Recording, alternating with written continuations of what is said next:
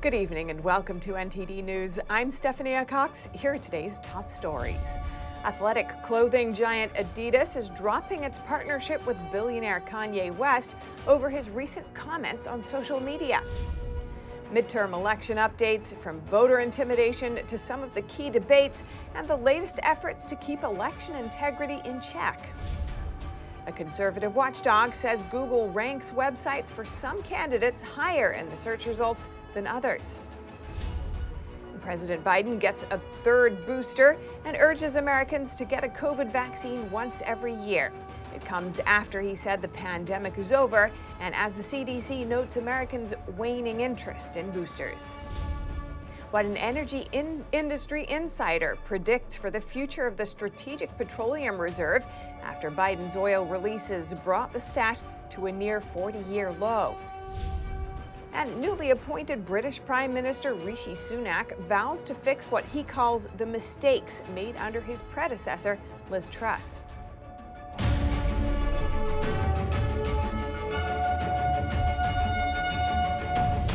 Athletic clothing giant Adidas is dropping its partnership with Kanye West, also known as Ye. The move is over his recent comments on social media. In a tweet earlier this month, Ye said he was going, quote, Death Con 3 on Jewish people. Adidas said in a statement today that it didn't tolerate anti Semitism or any other kind of hate speech. The German sporting goods maker said it had put its partnership with Ye under review early this month amid public pressure. The company says it has now stopped production and sales of all Yeezy branded products. This was less than a month after Ye terminated his partnership with clothing brand Gap. French fashion line Balenciaga has also cut ties with him in recent weeks. Twitter and Meta have also locked Ye's social media accounts over his remarks. In response to being blocked, Ye announced that he had signed a deal to purchase the social media platform Parler. And turning now to the midterms, which are just two weeks away. Arizona's Secretary of State referred voter intimidation cases to law enforcement on Monday and multiple debates tonight in key races. NTD's Arlene Richards has the updates. Arizona Secretary of State Katie Hobbs has been busy this past week, fielding calls from voters who feel threatened at the ballot box. Hobbs referred six reports of alleged voter intimidation to the state attorney general and the U.S. Justice Department on Monday. Also, at least one allegation of assault on an election worker. Hobbs said in a statement voter intimidation is illegal and no voter should feel threatened or intimidated when trying to vote. The Maricopa County Elections Department said two people camped out at drop boxes on Friday, KNXV TV reported. They were allegedly armed with weapons and wearing tactical gear and masks. KNXV TV also reported another Maricopa voter complained he was filmed while submitting a ballot in a drop box. The complaint said the voter was accused of being a mule. Attorney General Merrick Garland vowed to protect voters. Justice Department has an obligation to prevent, uh, to guarantee a free uh, and fair uh, vote by everyone who's qualified to vote, uh, and will not permit uh, voters to be intimidated. In Pennsylvania, Colorado, and Michigan, candidates in key races get on the debate stage Tuesday. Pennsylvania's Democratic Lieutenant Governor John Fetterman debates Republican Dr. Mehmet Oz in a competitive U.S. Senate race. The two candidates will face off in this one and only debate. Fetterman, who suffered a stroke in May, will likely be questioned about his health, but he still holds a thin lead over Oz, who is trailing by six percentage points, according to a USA Today poll. The one hour debate airs on local Nexstar stations at 8 p.m. Eastern Time.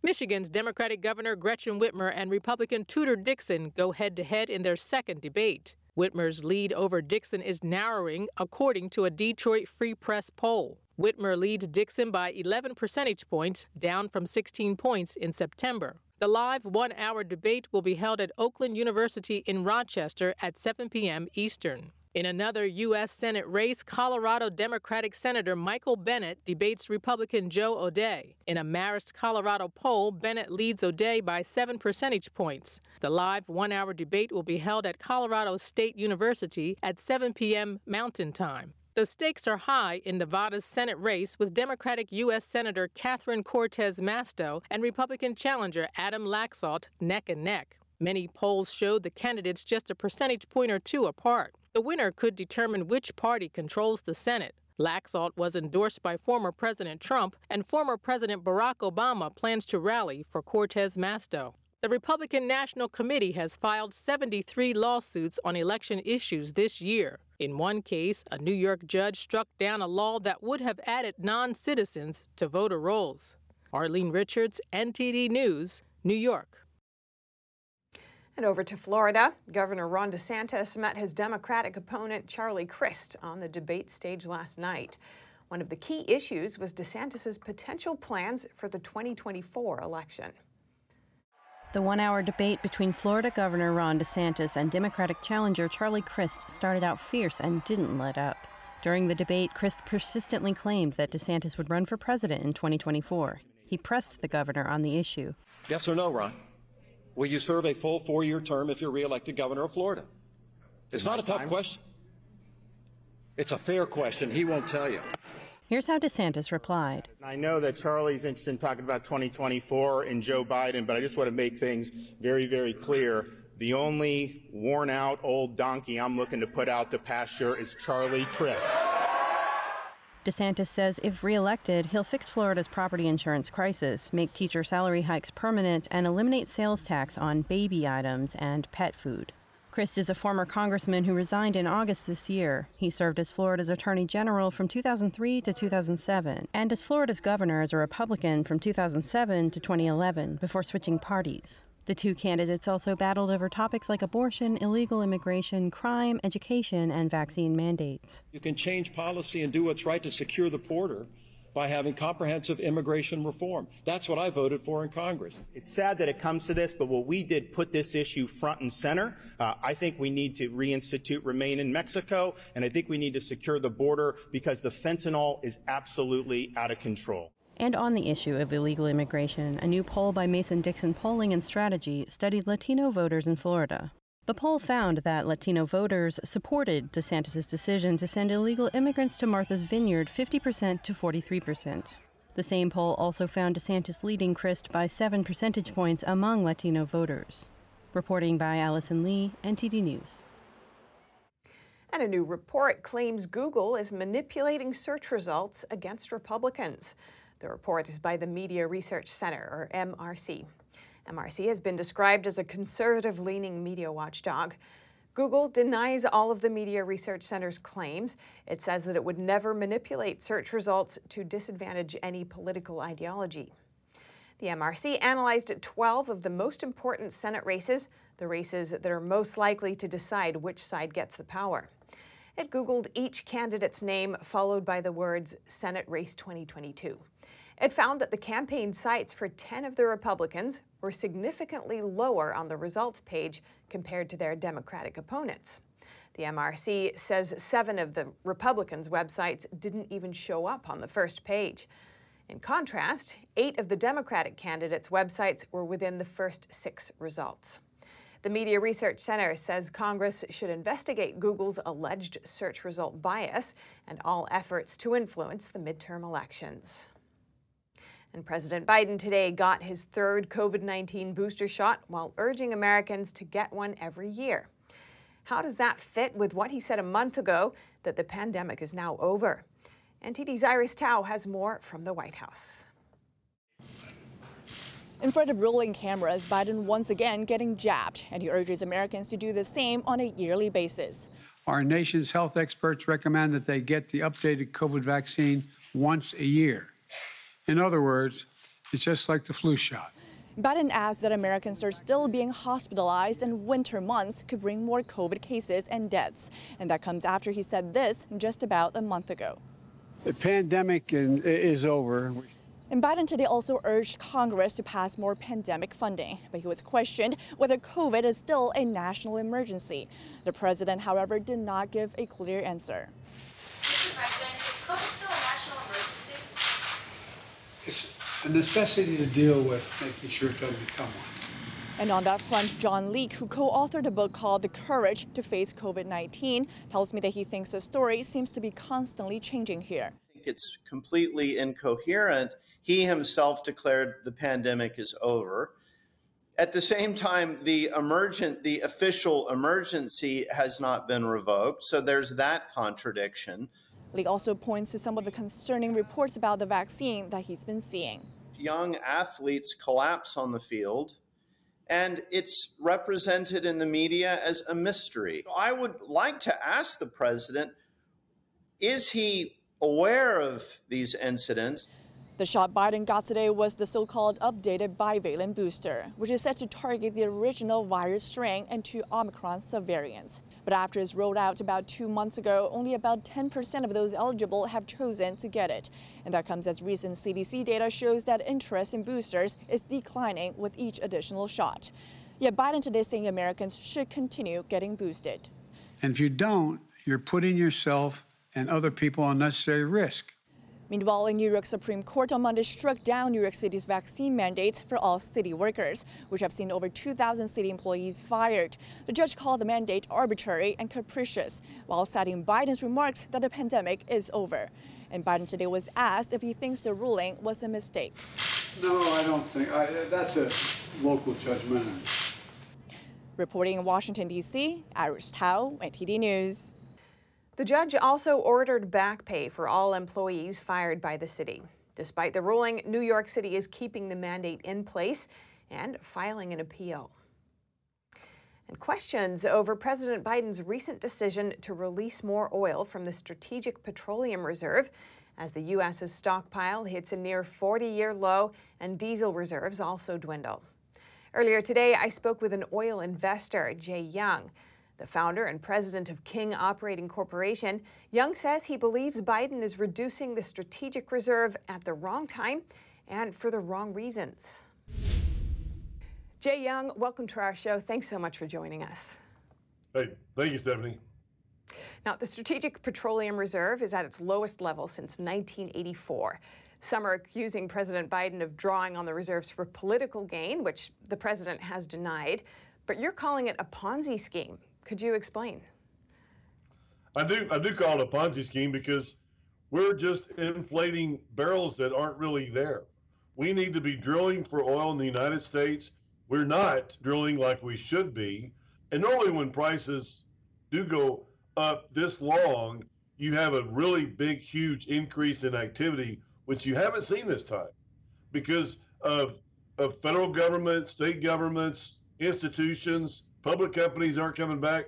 These people aren't coming back to drilling. So all we see is it's like musical chairs, right? At the end of the day, when when when when we look for oil, and at the end of the election or at the after the election, November, December, January next year, when we're looking for all these barrels of oil, and the music stops, we're simply not going to have it because it's not there.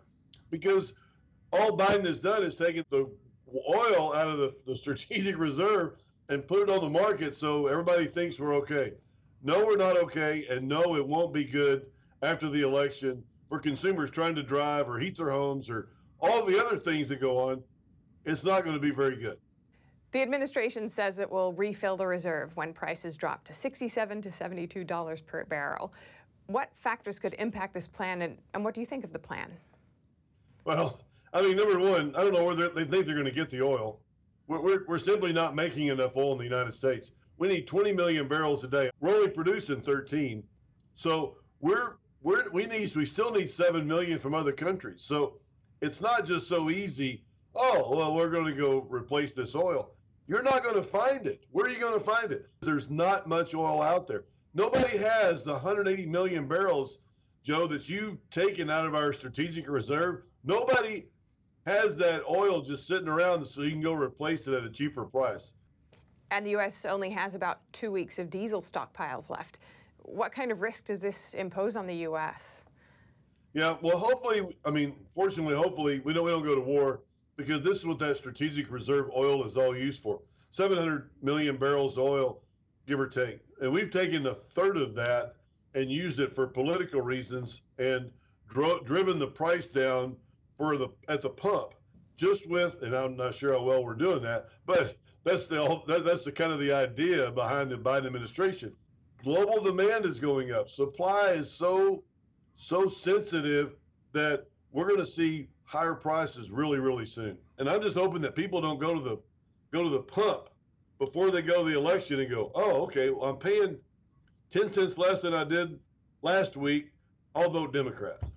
You know, don't look at that because that price is going to skyrocket after the election because we don't have the oil necessary. Vote for whoever you want to, and it's a it's a free country. I understand, but but just don't look at that as your as your reason why, you know, just because you pay a little bit less at the pump. Don't go vote Democrat just because you think that they've got this thing figured out, man. They they don't, and they won't for a long, long period of time. All right. Jay Young, founder and president of King Operating Corporation. Appreciate your time. Thanks, Stephanie. Thank you. Coming up, Brazil's runoff elections are happening this weekend. We take a closer look at left leaning candidate Lula and his past. And in basketball news, Brittney Griner's appeal was heard today, with her legal team hoping to reduce her nine year sentence. NTD's Dave Martin has the story, that and more, after this short break.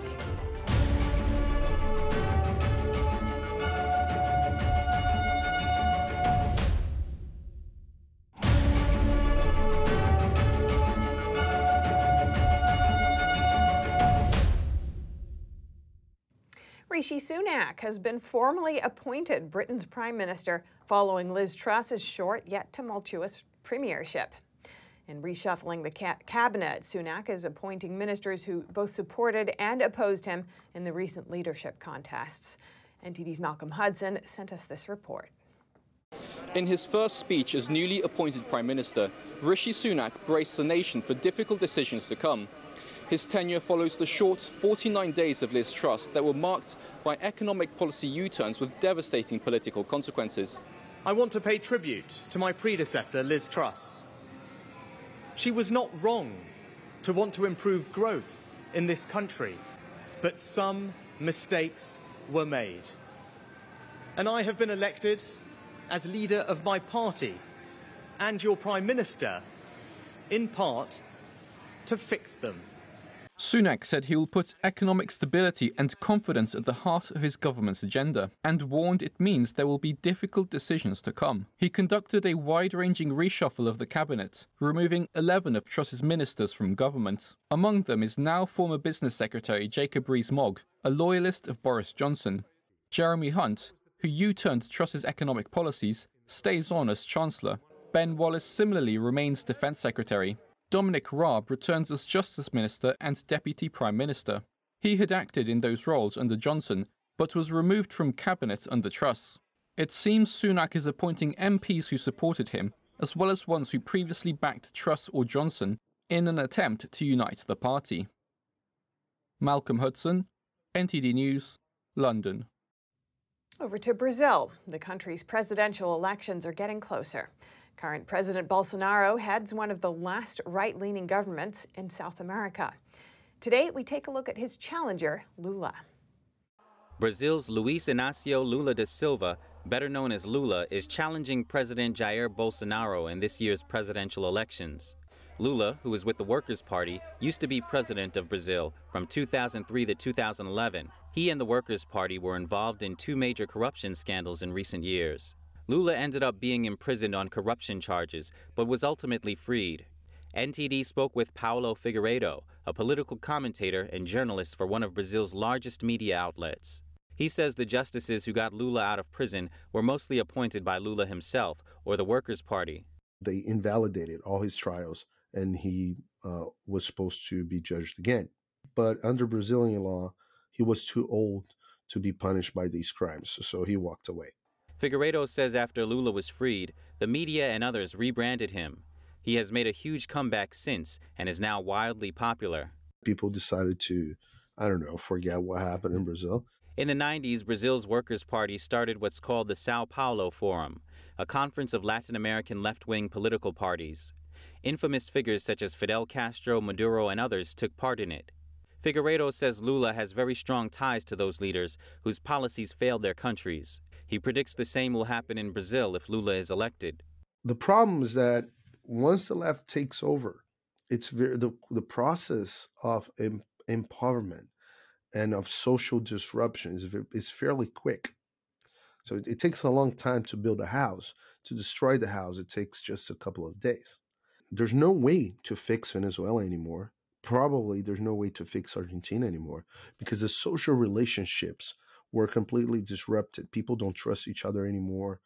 We also spoke with Joel Pinheiro, an economist and columnist for one of Brazil's largest newspapers. He says that Lula's history as former president proves that Brazil won't change for the worse if he gets elected. Right before he was elected, there were great fears that he would um, push Brazil into a left wing populist trajectory, especially regarding the economy. And that simply did not happen. He turned out to be quite pragmatic. Pinheiro says the corruption investigations which landed Lula in jail didn't just involve the Workers' Party. The parties which had the largest number of investigated and convicted politicians are now uh, part of Bolsonaro's base. Pinheiro also says many justices who voted to put Lula behind bars were appointed by Lula himself. Brazil's runoff presidential elections will take place this Sunday. Reporting by Arian Pastar, NTD News. And now over to sports news. Here's NTD's Dave Martin with today's top stories. Brittney Griner had her appeal heard today, but it didn't go well for the eight time WNBA All Star. Her guilty conviction was upheld, which is expected. But her legal team, which had a five year sentence, is more typical of a case like hers, was unable to lower her nine year sentence. The court did say, however, that every day in pretrial detention will count as one and a half days in prison, giving the 32 year old roughly eight more years in detention. Meanwhile, the U.S. State Department, which previously said they've offered Russia a deal to bring Griner home via a prisoner swap, said on Monday they've had active discussions in recent days. Our imperative is to see Paul Whelan and Brittney Griner returned home. We are not going to do anything, to say anything publicly uh, that could impair that ability.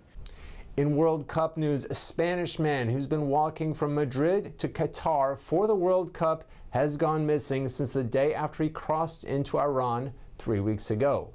Santiago Sanchez, who's an experienced trekker, former paratrooper, and major soccer fan, was documenting his trip on his popular Instagram account. But his parents say they haven't heard from him since October 2nd, the day after he crossed the Iran Iraq border. They then reported him missing on October 17. Santiago said the purpose of his journey was to learn how others live before reaching the World Cup. And in the NHL tonight, 10 games are on the schedule, including the Stanley Cup champion Avalanche taking on the Rangers at Madison Square Garden. Meanwhile, the NBA has four games this evening, highlighted by a Suns Warriors matchup, which could be a preview of the Western Conference Finals. That's a wrap for sports. Back to you, Steph.